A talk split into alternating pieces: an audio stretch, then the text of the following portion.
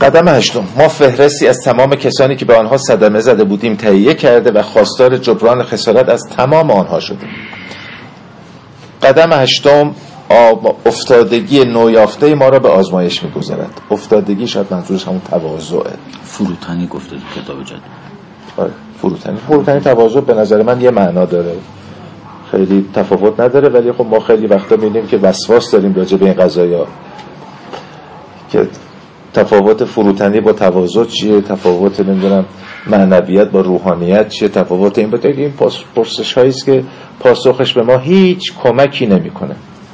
تفاوت دادن پرتغال سامسون سامسون تامسون. با سامسون چیه مثلا؟ پرتغال با دیگه برادر. تفاوت سیب با گلابی چیه؟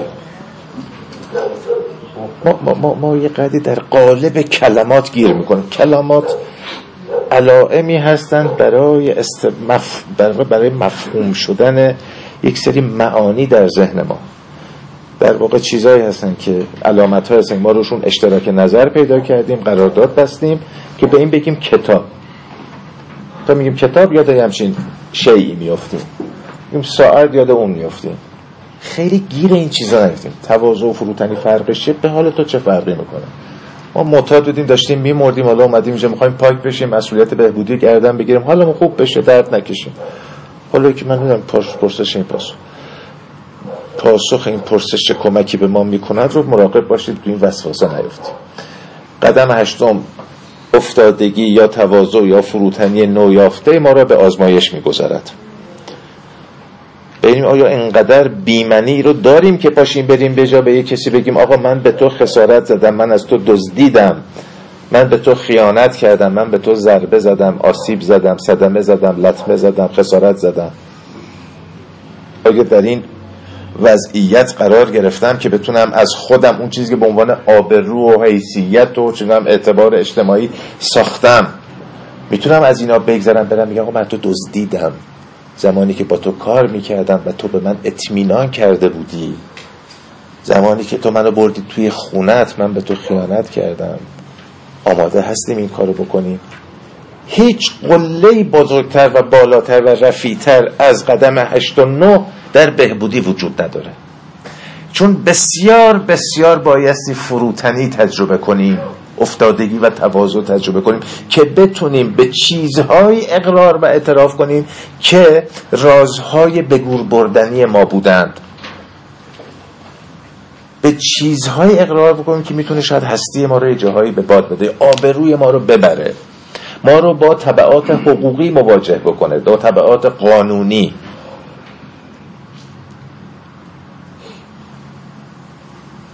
به ما فهاشی کنن ما رو بیاندازن بیرون.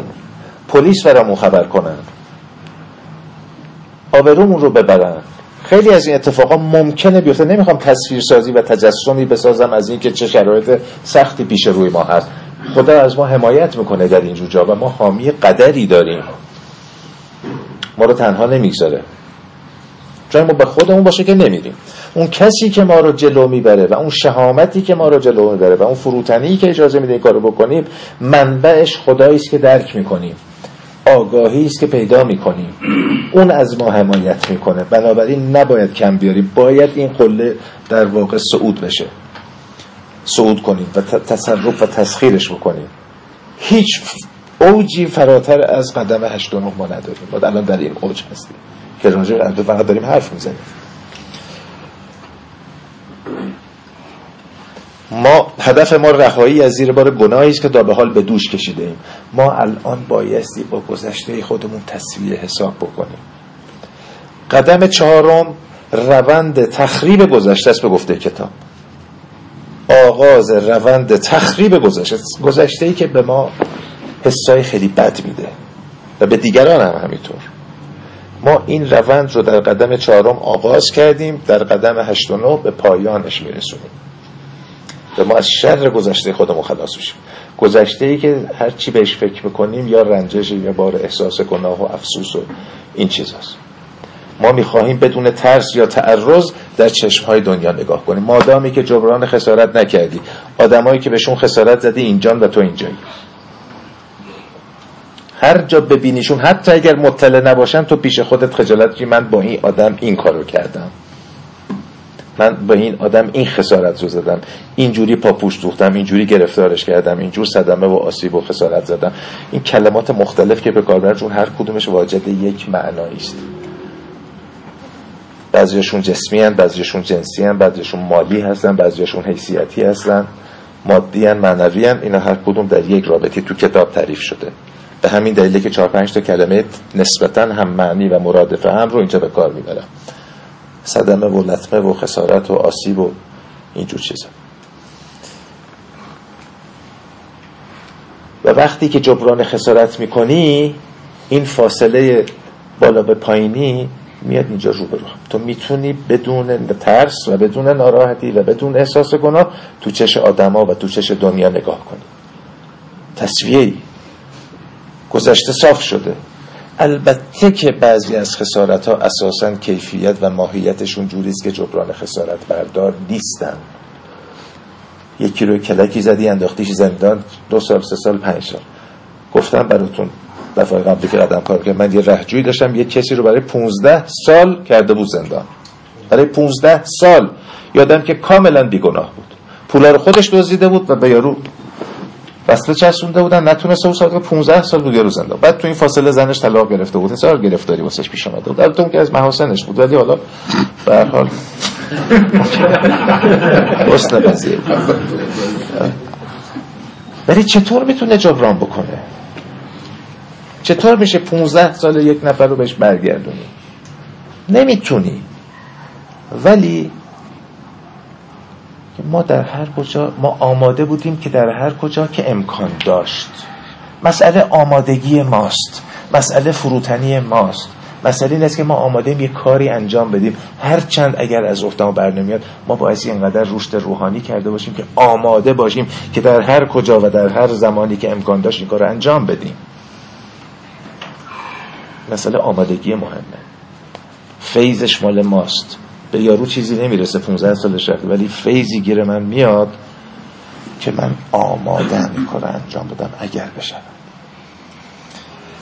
آیا تمایل داریم فهرستی از تمام کسانی که با آنها صدمه زده ایم تهیه کنیم تا احساس و گناه و ترسی را که گذشته ما در خود دارد از میان ببریم؟ آیا آماده این فهرسته رو بنویسیم؟ برای مؤثر واقع شدن این قدم تجربه ما نشان می‌دهد که قبل از هر چیز باید تمایل در ما به وجود آید. قبل از هر چیز تمایل. به زور نمیشه. با اجبار نمیشه. با رو درباسی نمیشه. تمایل چگونه باید به وجود بیاد؟